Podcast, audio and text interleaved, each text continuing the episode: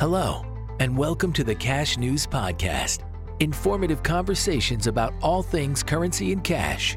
We'll share insights on the issues affecting the world of cash today, like cash security, payments technology, and the cash supply chain. Your hosts, Tom Meehan and Shaun Ferrari, hope to inform industry professionals and support better cash security and management by sharing the latest information on trends, strategies, and technology. This is the Cash News Podcast. Now, here's Tom and Shaun. Well, we're back. We have a guest. Uh, This isn't the first time the guest has been here, so everybody already knows he's more famous than Shaun and I. Brad, what do you, Shaun? What do you say, man? What's the good word? It's a low bar to be more famous than you and I, so That's a, take that. And I'm already a very low bar to begin with. Right. but what? welcome, welcome to Brad. Hello, everybody. Good to see everybody again. Um, apologize, my voice was a little scratchy today. I got I don't know if it's allergies or cold or what, but you know, here drinking some coffee. Looking Yeah. forward to chatting with you two fine gentlemen today. Right. Yeah, and I think it's episode. I don't know. Uh, somewhere- 46, I think. 46, 45, 46. almost fifty. We, we're gonna have to have a party at episode fifty. Um, Yeah. maybe we might be able to finagle doing episode fifty live together in Mexico. That might actually. It might actually happen. We could we, do. we might be able to do that. It would be amazing we- if, if we could actually have pretended that we planned that, but we didn't. And so, Brad, it's awesome that you're here because last week we did like a quick 20 minute episode and promised that we were going to talk about all the things we learned because we did that episode. I think the two, you know, so it was a Friday that all the banking stuff happened, and we did the episode on like a Tuesday. So we were, it was still fresh news, right? Like, no, we, they weren't even sure what was going on at that point. So we want to talk about that. But, but Brad, just in case someone doesn't know who you are, I want you to tell everybody who you are and what you do. sure So I'm, I'm Brad Moody, uh, Executive Vice President of Operations for Lowers Risk Group, an enterprise risk management company to where we help help customers protect brands, profits, and people. Pretty basic. Awesome. Awesome. And uh, we have to say it, full disclosure, uh, uh, Brad and Brad has been on before. Brad's also a, a good friend of of mine and Sean. So this should be a fun a fun podcast. Not that I think every fun, fun podcast is fun, but We'll just Where be talking start? about. We'll be talking about financial disaster, but that's okay. Other than that, Other than that, it's great. it'll be fun. good times. I mean, uh, yeah. So uh, I actually didn't publish it yet, but I, you know, I, I wrote an article about geopolitical risk and every single potential possible thing that could occur in science fiction in science fiction books, right down to aliens, right, is happening right now. If you read all all the news, so let's let's. It, it's a loaded week, right? The Fed raised the interest rate. We've got banks collapsing. We've got uh Credit Suisse bought by UBS this morning. Deutsche Bank stock fell. So, should we start with Silicon Valley Bank and Signature Bank and just talk about what we know and kind of where we're at?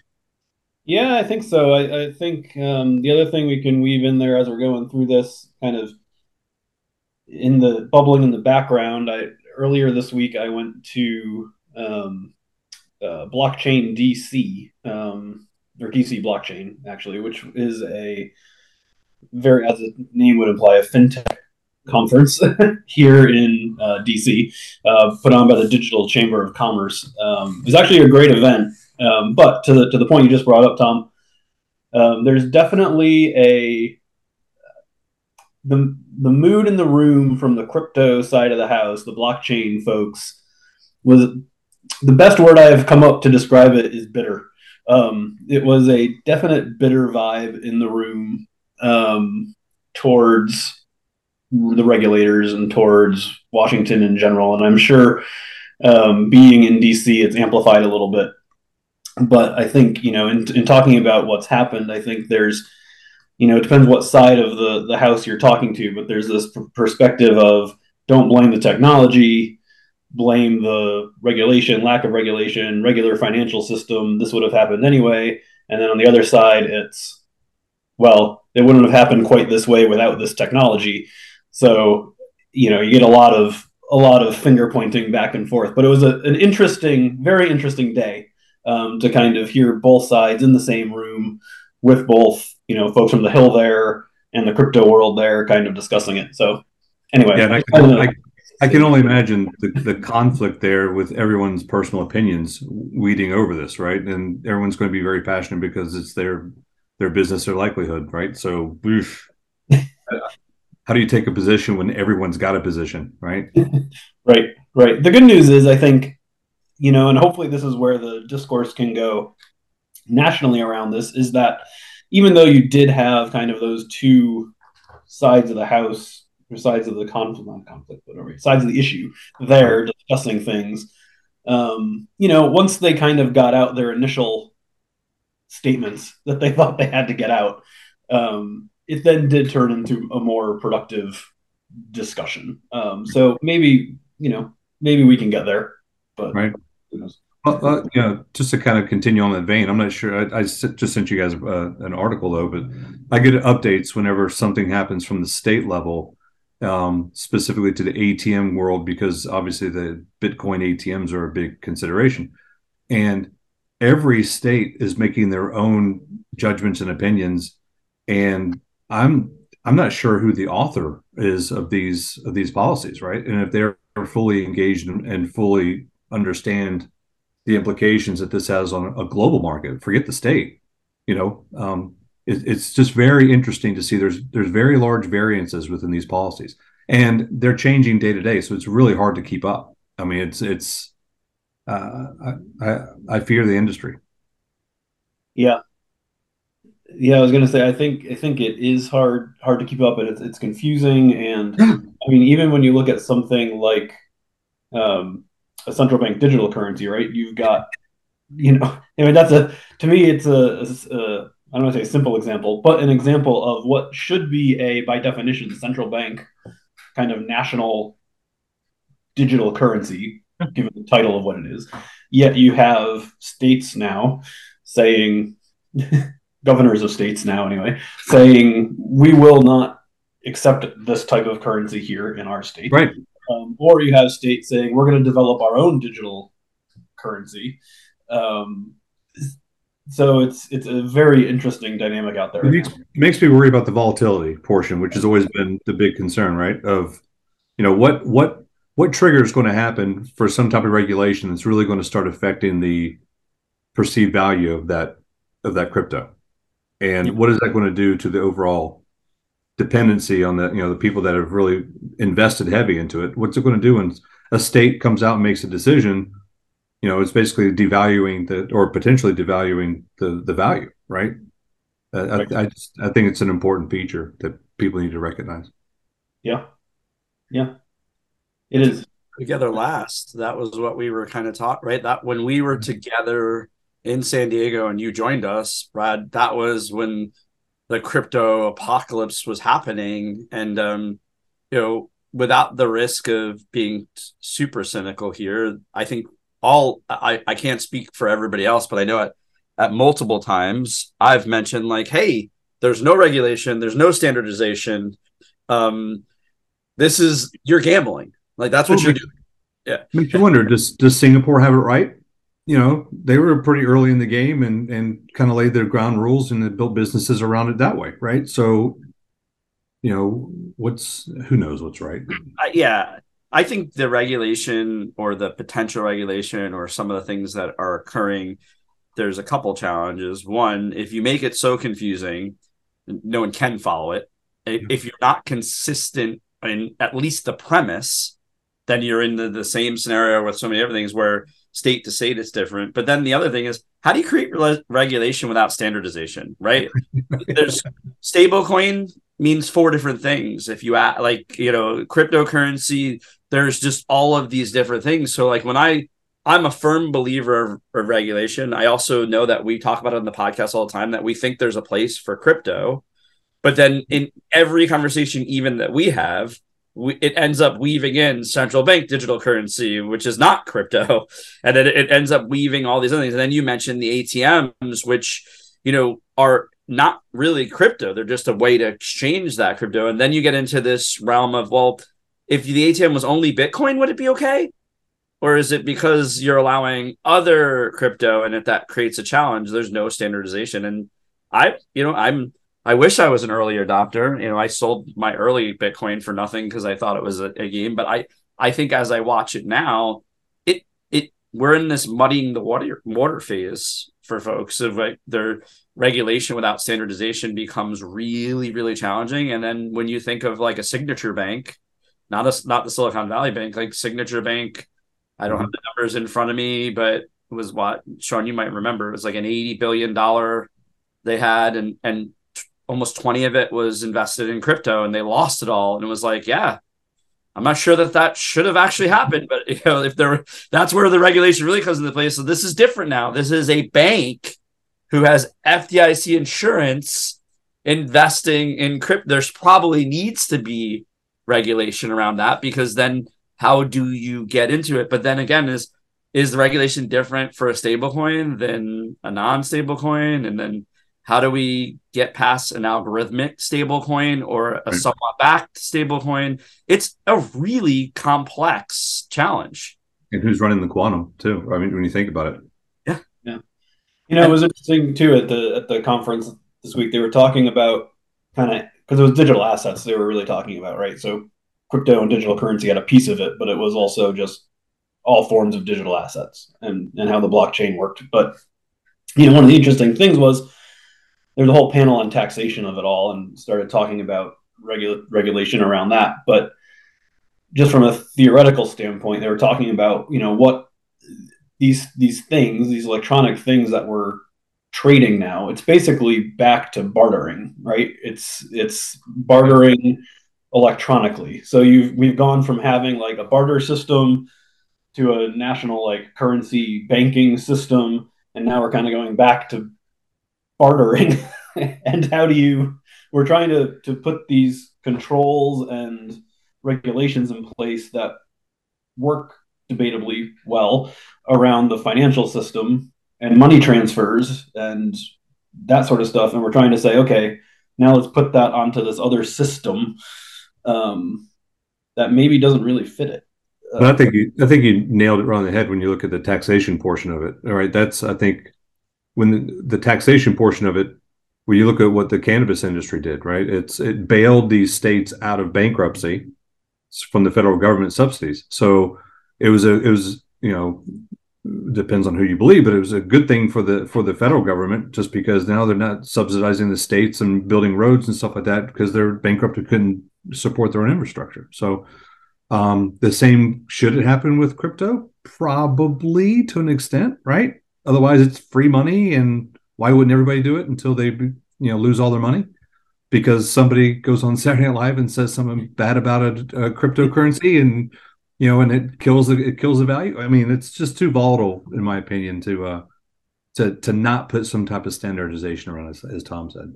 I, I also think one thing that we we don't I don't think we really talk about even on the podcast a lot is, and you started to say it there is, uh, but with a lot of crypto, there's it's just riddled with fraud. A lot of cryptocurrency, you really actually don't know who even how it starts or what it's even worth. And I mean, right, the only woman on the FBI top ten lists created a cryptocurrency and took all four billion dollars of it and disappeared. Like it is in some cases, while you're almost totally outside uh, outside the constructs of everything we do, like I laugh about like the Dogecoin example. I actually bought Dogecoin for like nothing and then forgot about it. And when that came, I was like, whoa, this is amazing. But the whole point is that to this day, if you look at any history, there's somebody that owns 80% of Dogecoin. It's probably the person that created it. And there's no way to actually tell. So you create almost a fraudulent ecosystem. Um, right. And, and, and, you don't even know if it's fraud. Blockchain doesn't protect you. We know that. Like the FBI has proven, like if you really, you can uh, once you turn it to cash, if you follow the trail, you will. But these this this Dogecoin owners never turned it to cash, so it's just right. remarkably hidden. And there was comments about like, and uh, this is not my comment, so I want to make this very clear that this was the this was out in public that you know is it possible that Robinhood Financial and Coinbase actually created this and and that was and while it's just a theory, like when you kill it back, there's no way to tell because there's no regulation, because there's no this. Taxation to me is a no brainer. Look, you've got to pay taxes on money you make.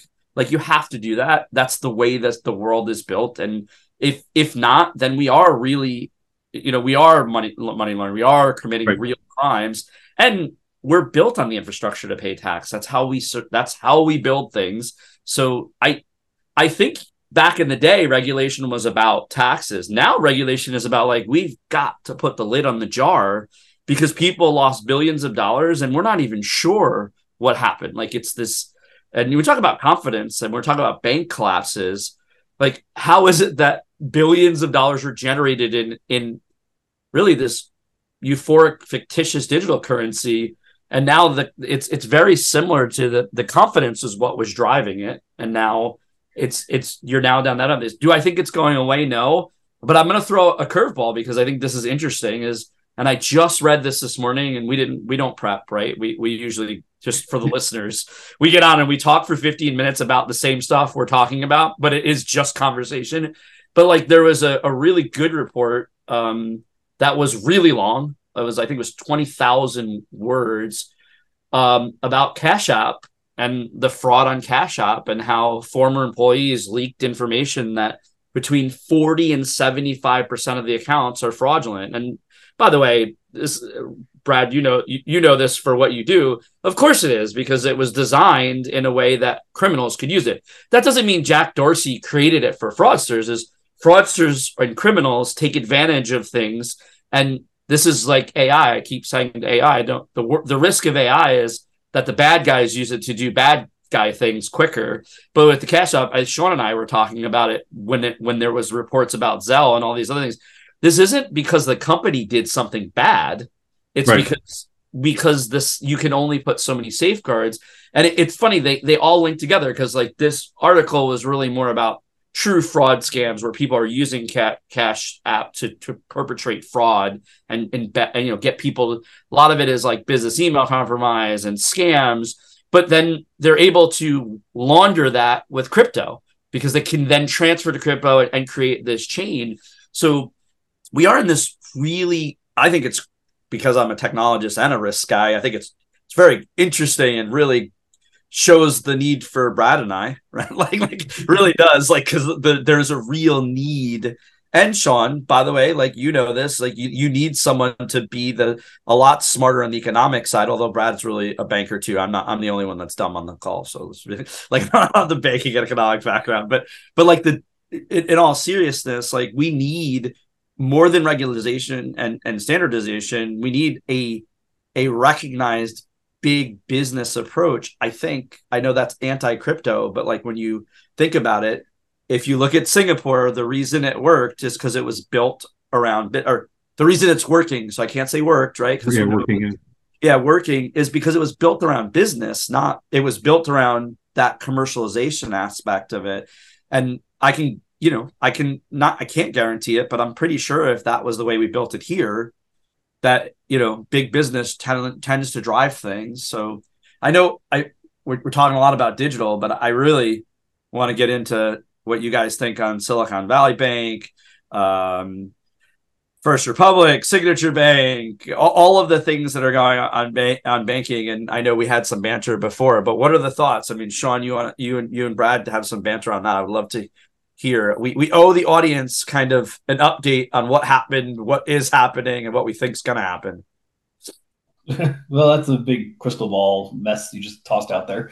Um, yeah, no, I mean, I think you know, it's the good news is we haven't seen it was basically a crisis of confidence, right? I mean, that you can get into all of the underpinnings of how the banks were were formed and what kind of deposits they were holding and all that. But at the end of the day, it was money started being pulled out quickly. Um, interest rates were higher.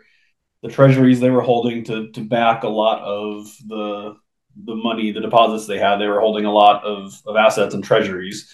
Um, those interest rates were low um, compared to where the interest rates are now. So the basically the bank had to realize a loss on them and they, they couldn't sell their you know market those treasuries. So, you know, you can argue was that the proper mix of assets to be holding in today's environment? Maybe they should have been a little bit more on top of that. Um, I don't know, but at the end of the day, you have really large depositors that hold a lot of money in these banks. These aren't, you know, your typical neighbors and mom and pop down the street with their life savings. It's more a lot of the and, and particularly in us people with Tom money. That's what it is. It's people with Tom money that people with Tom money. Yeah, exactly. Yeah, the the billionaires out there, um, the tech moguls, um, have their their money in there, and when you have a couple of them take the money out, that affects the, the balance sheet very quickly. Well, yeah, and, and to echo on top of that, it's you know so on the bank solvency stuff, it's when the you know, it's when the reserves and loans exceed the liabilities. So these companies, as you said, they're they're designed for the wealth management investment bank st- side. So my question is, is that from the did they withdraw the money because of lack of confidence, or did they withdraw the money because their their their capital investments that they were making, you know, angel investors and those, if they weren't seeing the return on those kind of investments, so they started clawing back the money because everybody invested in tech just like they did in the 90s and and you know the tech boom that had a bubble right? And i'm really i'm kind of curious to see what type of purposes this these large billion dollars were drawn out. Because shaun as you said these are people with with accounts with multiple multiple layers of, of money within it corporation and personal. So um, i I just don't know why the money was was pull, was pulled out. I, I don't know if we've heard that answer yet. So yeah, no, you're right. I, well, I don't I don't know we ever will. One thing that it you you hit this is why I love when Brad's on because you hit something that we didn't talk about last time, but it is that the you know there was public information of VCs calling people saying get get my money out of that bank. It's not your money, it's my money. And then the question is, were they asking for it back?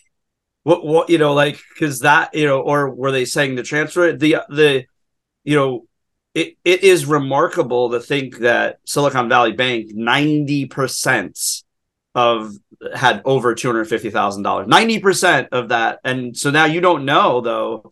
You don't know if 5% had you know 80% of the banks about you don't know. We don't know that. But we know companies like etsy which is yeah. a pretty big profitable company they're not they're not they're not looking for money couldn't pay people couldn't pay their sellers for the weekend. We we know publicly that that there was a very large and i don't know the name of it i, I just payroll company that catered to tech companies that couldn't run payroll for the week because their money was not there. We know that these were not small some of these companies were not they were massive multi-billion dollar tech companies involved. So to your point, Brad, like where is that money? Did it get re put in? Now we we do know because Bank of America, because these you know publicly traded companies you can watch, Bank of America got fifteen billion dollars of you know deposits in a one day period. That the assumption would be some of the and this is definitely an assumption moved it over, but that fifteen billion doesn't equate to the other money. I mean, there was 40, what, 40 5 billion or 42 billion in a 24 hour period withdrawn, which is a massive amount of, if you really think about it. So, yeah, the other thing I think, and this is kind of goes on to my, my, my previous world, right? Of, so when you have that, that wealth management treasurer, you know, that person that they, they take care of high net worth customers. That's all their job, right? And it's, it's traditionally known that when they leave, they take their whole team with them to the other bank, right? And they literally stand up and they walk out and everybody follows them. They go and they sit down their new desk and boom, they pick up right where it was. It makes me wonder, was it treasury analyst or somebody that was out there? Did they leave these banks and go to a different bank? You know, it makes you wonder what type was there a treasury product that kind of steered that. Yeah, again, it's no one's going to admit anything, but it is interesting how money is being moved to a, to a new bank, which thank God, you know, that I hate to say it, but you don't you, you don't want the kind of you don't want that kind of money sitting around and, and being reinvested into something that's shady but you would kind of also like to see the the user confidence portion of it come back um, and kind of segues in you know I, I was you know i remember back in 2007 and 8 when I, I saw my stock go from $52 a share to what two $2.75 right in the matter of a month. That that user and, and consumer confidence portion of it I think there needs to be a very clear distinction that a retail bank is very different here, and you you got to look at the health and stability that and the regulations. Going back to that, that was installed after uh, after the collapse in 2008. You know that was a that that affected mortgages primarily, right? And then that trickled down to other stuff. Well, one of our biggest concerns was of all stupid things, somebody local campaign, you know, some kind of local person, you know, social media wasn't as large as it is now, but how great would it be if some influencer said, Hey guys, let's go protect our money. Let's go down to this branch and grab all of our money out at the same time. Branches don't hold that much currency. ATMs are going to empty it out. And next thing you know, the media is out there. Oh, Bank of Bank of Tom, you know, is now they don't have money in their branches. You know, it's that that media spin cycle that really is a bigger challenge that I think people need to breathe, right, and, and understand everything is let it let it balance right? There is a there is a balance to the ecosystem. Yeah. No i think so. I mean it, it's it's just a different not to oversimplify it but it's it's essentially you know one of the first kind of bank runs we've seen for this type of this type of kind of investment cyber silicon yeah. valley type bank right and it's and just as like your example, just as the you know bank runs in the past kind of resulted in everyone kind of going to the bank and taking money out with them. Um, you don't, you know, and, and, word spreads fast around a community. We all we all know that, and it's this. And I would imagine, uh, not being one of the people that banked at SVB, unfortunately or fortunately, depending on how you want to look at it, but um, they, I would assume just like in a, in a, normal bank run, everybody, a lot of those circles know each other, especially in the VC space. And, and you know, all it takes is a couple people emailing, I would assume, slacking back and forth, kind of just being like, hey, this is what's happened. I'm taking, are you taking your money? What's happening? Then you get the chatter, everybody goes, and you have billions of dollars going somewhere else. I, think it's important to say too that like um, while this is all happening at the same time, first I have to say this because we're on a podcast is I actually do have First Republic stock, so it's important to say that everything I'm saying is my opinion. I have no like I mean I'm just it really is because but the the reality is it's really important to say that if you look at Deutsche Bank, Credit Suisse, Silicon Valley Bank, Signature Bank, and First Republic, you kind of have completely different well, although you have high wealth in some of these, but they're first, you know, First Republic is a high wealth investment bank, right? Silicon Valley Bank was tech, the heavy VC. Credit Suisse was a mass, like what, the second largest in yeah. Swiss. And, but if you dig in, you can see they had a lot of things going on in Credit Suisse, you know, C suite exa- things going on. Then you have Deutsche Bank, which I'd be lying to you. I, I don't know enough about to talk intelligently about it. And then you have Signature Bank, which you know 20 billion of their 80 was invested they're all they're all they all mm-hmm. have similar challenges because of the run but they're very very different and shaun you said it at the beginning and i'm glad you said it is like you can slice and dice silicon valley bank every which way to say they would have should have could have done things differently oh they invested too much in these bonds at low interest but the reality is that was actually the book right that was what you were supposed to do right like invest in these because these are safe the the pandemic, all of the things that happened, this is where I went back to the risk model. Like, it, as a risk professional, it is a nightmare to go like mm, global pandemic, global supply chain issue, war, alien invasion, um, social Yeah, yeah, yeah. So you know, civil unrest in in, uh, in major metropolitan, and you check all this. There's no way as a risk professional, you it, it's like it's actually a really quasi like how do you decide like because everything that's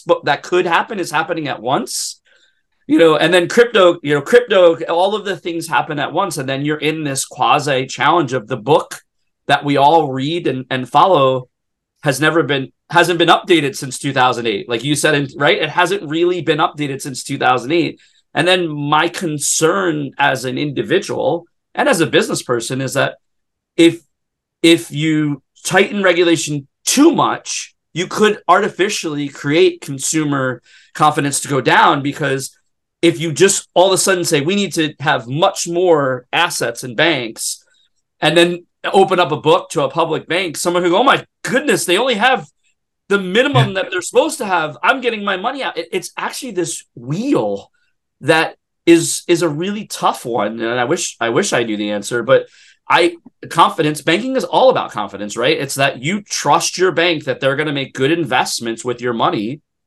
and and it will protect it. But at the end of the day, the FDIC insures to 250. Maybe they'll raise that. Um, but like I struggle when I see bailout. Like it's not actually a bailout. It really is insurance, and banks are really paying into it. Now, if it goes beyond the, the amount that's in the fund, sure. Does this does this payout at Silicon Valley Bank and Signature Bank strain the fund if some if more banks went under? I mean, sure, I guess, but like it's you know, it's a lot of things moving at once. yeah, that it is. Um, and I think, you know, two two things. Uh, you know, another another discussion. I think we talked a lot about kind of the the dangers and the volatility in crypto and the need for regulation. One of the other panels they had, and we're going to do something similar in, in Mexico City, I think, um, is kind of the, talk about kind of some of the actual good use cases, right, for for digital currency and crypto. And sometimes it gets lost in the wash, but there's some really interesting use cases out there right now looking at um, whether it's Afghanistan refugees or folks in the Ukraine, um, where or just normal charities like CARE and others, where they're really looking at ways to use things like USDC and, and other stable coins or crypto out there to get currency where it needs to be quickly um, and and let people pay you know from one person to the next in a in a war torn area or something like that that enables me or others to send money now does it possibly enable nefarious actions as well sure um, but there are some really good social and societal cases that can be made. I think um, it's just how do you keep that stuff uh, and you know regulate where you have to. Um, I don't know. Just it was just a, another interesting kind of aspect of it that I think gets lost sometimes. you know, one thing that I'm just I just looked online. One of the predictable things when people fear right value of value of the economy, what they do, they buy gold. So one month ago, one troy ounce was $2,014. Today, it's historical high. So it's oh, sorry, it was 18 it was $1817. Now it's 2014 historical high. So you know what what's going uh, goes to show you the COMEX doesn't lie. It's an it's an indicator. Yeah. Yeah. You know, the other thing I know we've only got a couple minutes here, but I'd be curious because I know in San Diego, um, you guys were both up on stage with me, and we had a great panel. And one of the things we I remember you scaring the audience about was basically getting TikTok off of everyone's phones uh, because of all the monitoring. I was just curious. I know yesterday um, they were up on the hill. Uh, the, let's put aside the fact that you know, some of the legislators and some of the Congress folks were calling it tic tac and clearly didn't know what they were talking about. But other than that, I'm just curious for your your guys' thoughts on on that um, and kind of a, a future TikTok ban or or what or any anything. I don't think China would appreciate it. yeah, but I'm sure not. yeah, Shaun, um, you want to you want to go first on this one because I, no, I, I, I, I want to hear I want to hear yours because mine, you know, I, yeah. I've got two daughters, right? And uh... yeah. so I, I think this is a this is a really really challenging piece because what I I stand behind what I said at San Diego. Uh, but I think there's a couple caveats. Is all social media collects far more data than people really realize the the TikTok piece becomes really really challenging. One because their algorithm is better than everybody else's. It really is. Their terms of services cross into this quasi space that Facebook and the other social medias, Twitter and these are were were stomped on earlier on in life because they're U.S. companies where um, they still do very similar things, but there are a couple things outside of the China element before I get into my thought there um, that are are concerning for me. Is that you you are allowing TikTok whether they do it or not is is a question because I can't really actually say they do or don't because they're publicly they're not public.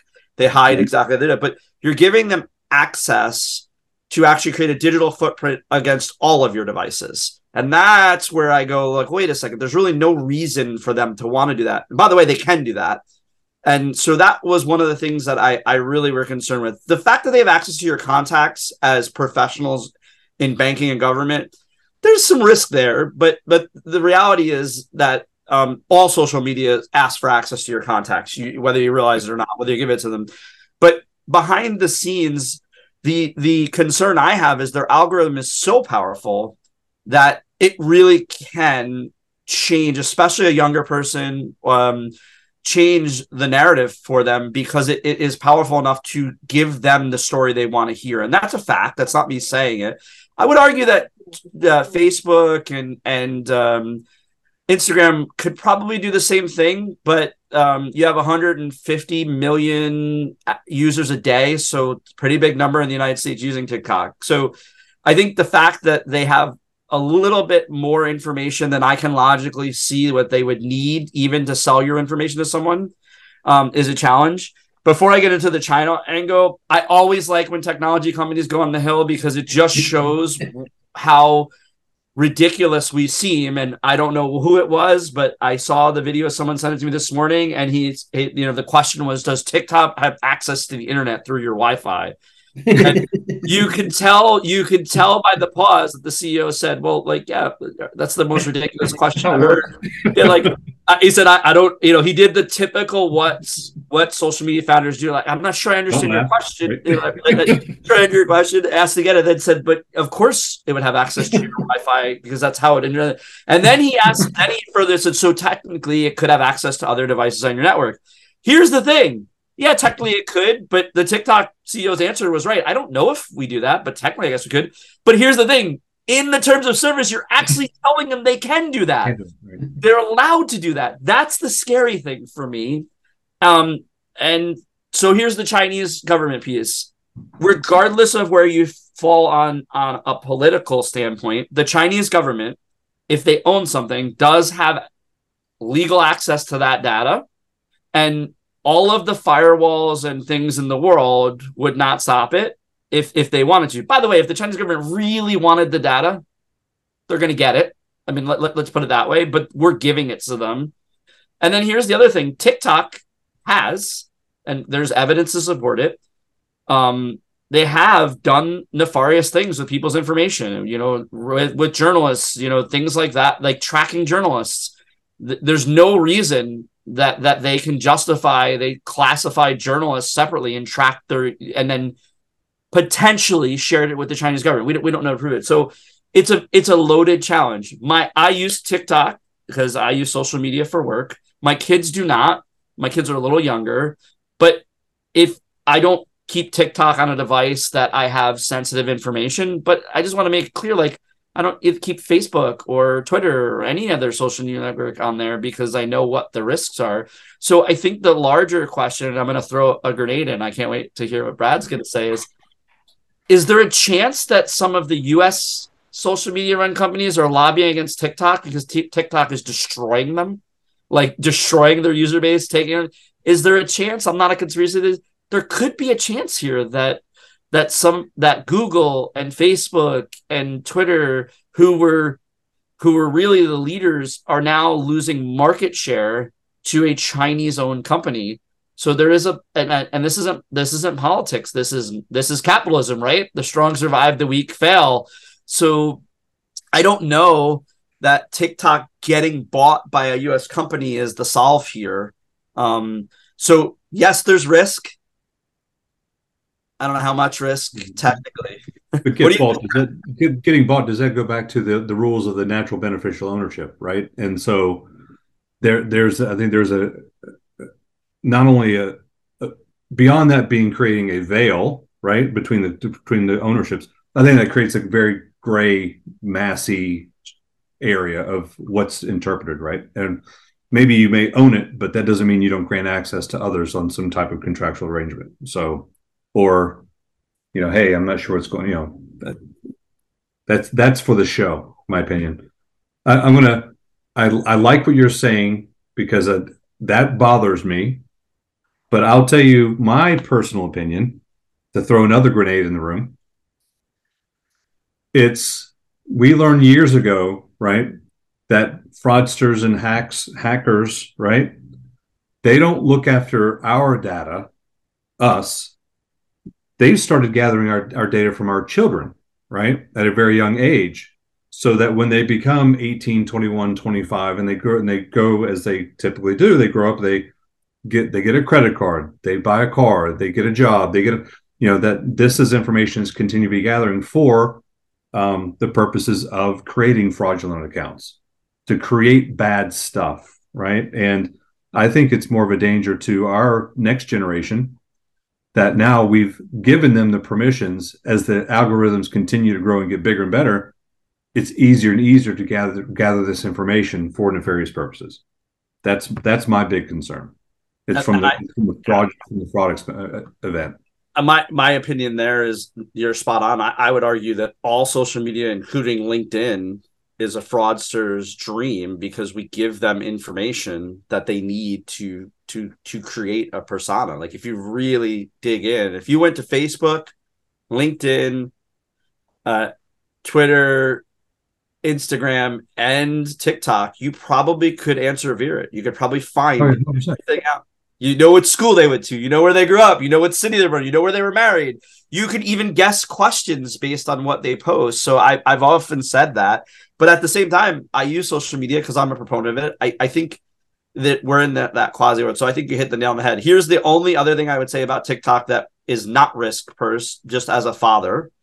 I think that TikTok and a lot of these are are dangerous psychologically to children. And I'm not a psychiatrist. Dangerous and I mean dangerous, like where I, I believe childhood suicide and depression has changed because of social media in general. And I believe it's also common sense if you look at some of these videos, why?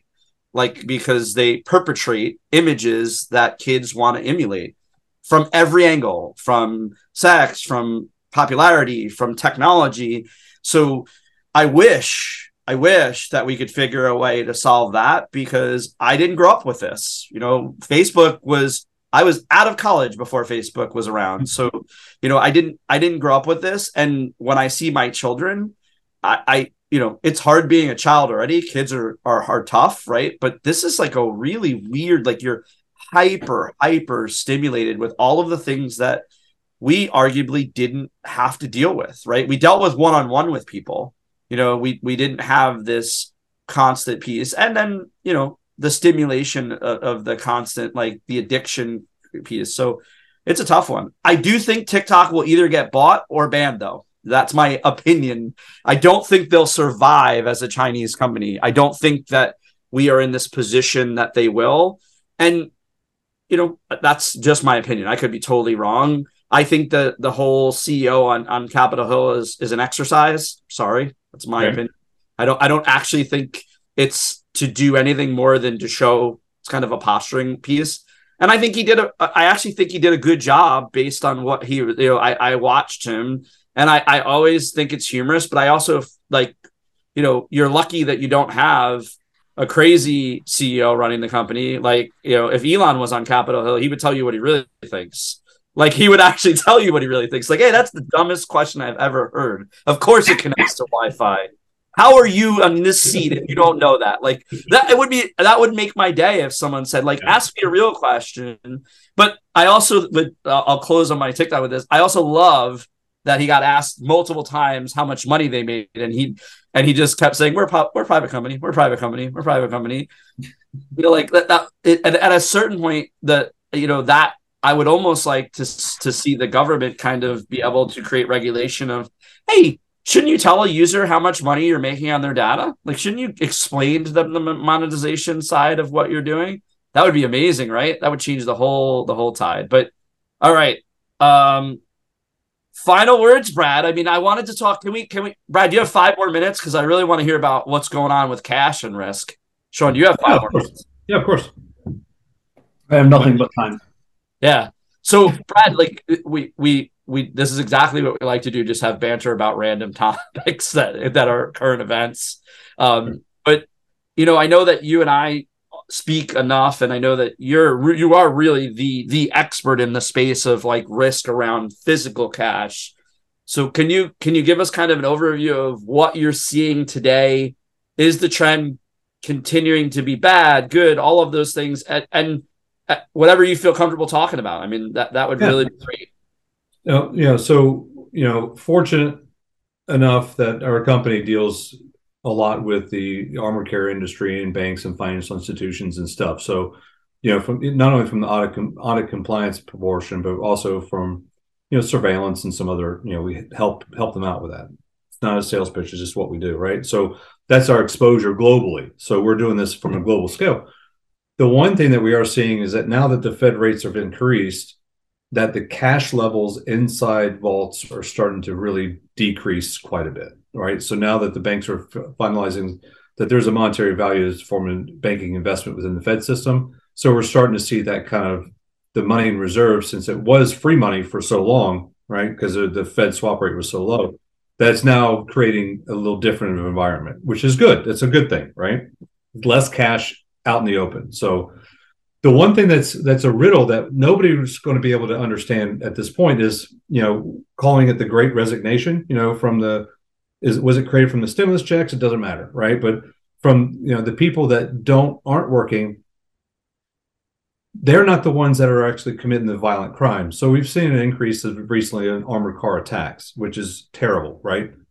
Super terrible because they're when they're being robbed they're generally being robbed by you know three people or more, heavy armament, right? So we're talking about long guns, assault rifles, um, uh, shooting first, asking questions later. You know, it's it's a violent attack. Is this the general to the armored carrier, which is a tough job, and those guys. Those guys deserve all the respect in the world for what they do. It's it's it's an impossible job, and I appreciate what they do. But the the riddle is is that the the people that are doing that type of robbery were they also doing it before the Great Resignation? Yes. Were they employed? Maybe. So is that a result from the economic change, or is that just convenience? Right. So there's we're everybody's trying to tie. I don't know if you guys experience the same thing, but everybody's trying to tie everything into oh, as a result from COVID or because of COVID, right? And I don't necessarily believe that that's a case. I think that the the world is evolving and things are trying to right size themselves. But the area of you know social media as an example being used for flash mobs right to go and uh, they're used in social media to attack retail establishments to go in and blow out a a, a nordstrom or a neiman's right and just go in there and just steal valuable things by the rack loads these are the types of violence and attacks that are happening i don't know why i mean other than you know people want to steal money and or a whole bunch of jackets and try to fence them um, you know, I don't know if you guys saw or heard about, you know, Philadelphia, the the the protesters were just awarded ten million dollars for for rioting and, and looting, right? Um, because they weren't allowed the the opportunity to social um, protest. It was a riot, you know. They were awarded ten. So is that a, bad behavior that's going to instigate and create more of this type of behavior? Because a ten million dollar check is a big check, right? I'm sure the lawyers took their fair half. But uh, uh, it's it's an interesting it's an interesting development. But as you riddle it out from the armored car side, we're we're seeing a, a steep increase in locations that typically don't have one. The Northeast just had a, had an attack. California, day after day, had attacks. So that, yeah. that's my. No, I mean it is interesting, and you're right. We don't know why and the the root cause. It's is it just I don't know. I don't know. I mean, are people in such an economic situation where they need a lot of money as opposed to a little money? They don't need a, a jacket. They want like a whole armored car full of stuff. I don't know. Yeah. I have no idea. yeah, and it's it's scary. And you know, the one thing that, that people don't understand that's very important to understand this is that an armored car robbery is typically not performed um, spontaneously. These are technically or typically very, very organized events, months of surveillance, many, many people involved as far as lookouts and, and routes. And so these things are, you know, people say, oh, that'll never happen to me. We deal a lot with the, you know, the ISOs, the, the smaller ATM kiosk people, unarmed. They don't wear uniforms. They're carrying a bag of cash, cars unmarked. They're like, yeah, they don't know who I am, but I'm like, they they know who you are because you're going to an ATM every Tuesday at nine o'clock, and they know that you go to another ATM after that. So how much is in your car? You know, and you know is your card value? So that that's it's the education portion of it that that I think is important to understand that you're still carrying cash, one of the most it's the most liquid form of asset, right? That it's highly desirable because you don't have to do anything else to it other than spend it. So I think people just need to be a little more cautious and aware of their surroundings. Yep. So you, you, you kind of answered one of my questions of like market. Are you seeing a transition into markets that you didn't see it before?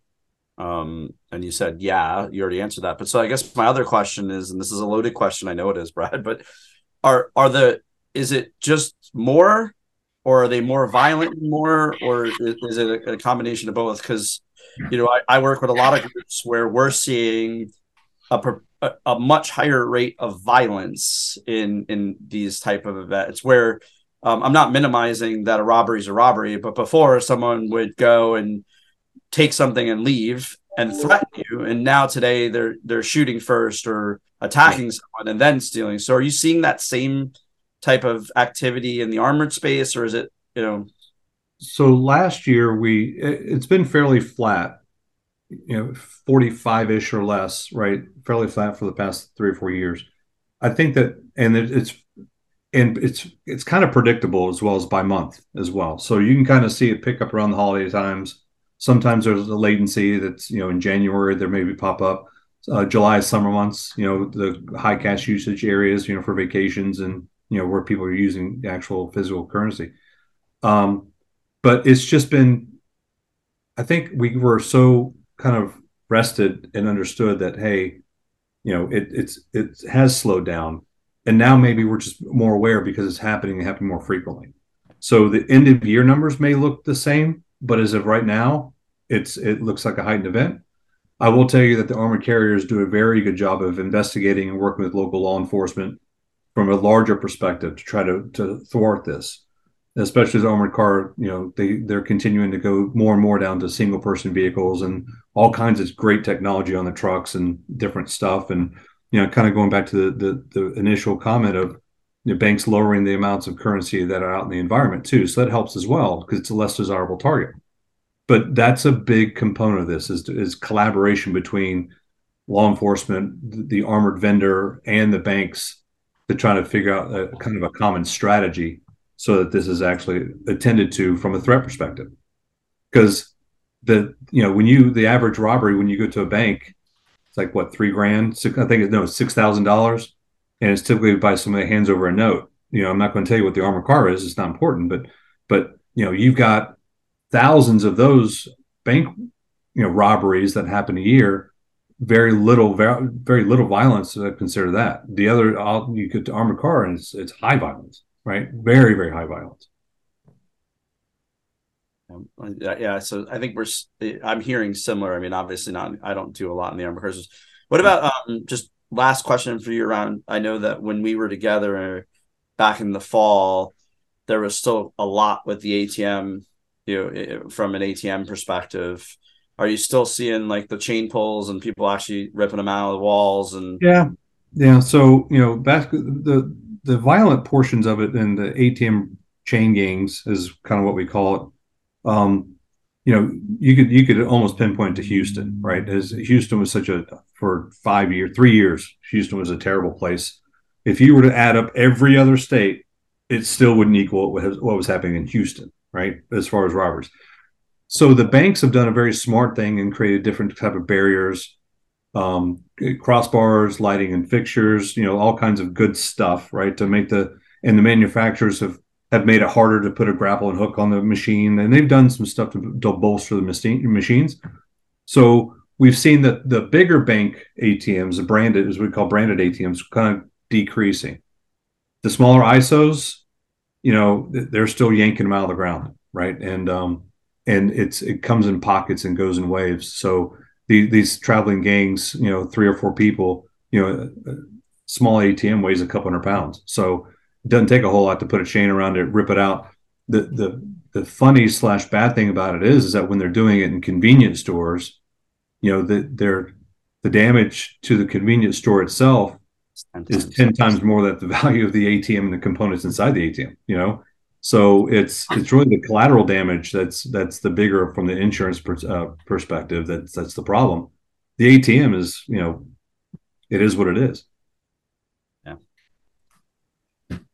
All right, I think uh well for start thanks for thanks for joining us. Hopefully uh you'll come back again soon. I mean uh it wasn't that long ago that we had you on, but that was impromptu and we just grabbed you. So, Shaun, final words for everybody. Come on, there's a lot going on. What, what's don't you have any uh, any Shaun news? You going to be anywhere? Can anybody come visit you? any Shaun news? Um, yeah, yeah. Actually, let's see. So in a couple weeks. Um, so for those that don't don't know, uh, I am back at Currency Research now. Uh, we can make that that announcement here. So looking forward back. to seeing back. I'm back uh, I'm looking forward to seeing everybody at all of CR's upcoming events, but I'm also going to be at before our next um, currency research event. Uh, I will be at speaking of armored carriers. Um, I'll be at IACOA in Dallas, um, so I look forward to saying hi to some folks there. If you're around, come say hi. Um, and then that's at the beginning of May, and then like a week after that, we'll be together in Mexico City. Um, so definitely see some folks in Mexico City for the currency conference and digital currency conference. Awesome. Yep. Awesome. Yeah, I'll be in Mexico City. I don't think Brad's joining us, but you never know. You never know. Uh, he, he's an international man of mystery. He could actually go up. But yeah, I, I plan to be in uh, in Mexico City, so we'll obviously do live there. And I think hopefully we can we can make it episode fifty and have a party in Mexico City. Um, uh, and with that, because we well, this is a long one, which is okay because we you know we did a couple short ones. Um, thank you for uh, tuning in. Uh, I don't know if you're watching us. If you're watching us, it's good to see you. Uh, if you are listening to this and you're not subscribed, which for whatever reason the banking industry everybody listens and tells me that they don't know what subscribe means well you know follow or subscribe anywhere where you can hear to a pod, uh, podcast it helps us a lot and if you can take the time to leave a review it also helps us a lot but thanks for listening and brad thank you for joining us as always. Anytime, whatever you guys need. Always. Thank you. Awesome. Thanks, everybody. We'll talk to you soon. Thanks for listening to the Cash News Podcast. We hope you found this episode insightful. Don't forget to like and review us on iTunes, Spotify, Stitcher, or wherever you listen to your podcasts. Follow us on LinkedIn and Twitter, and be sure to visit us at thecashnews.com to stay up to date with the latest on the world of cash. Thanks again for listening to the Cash News Podcast.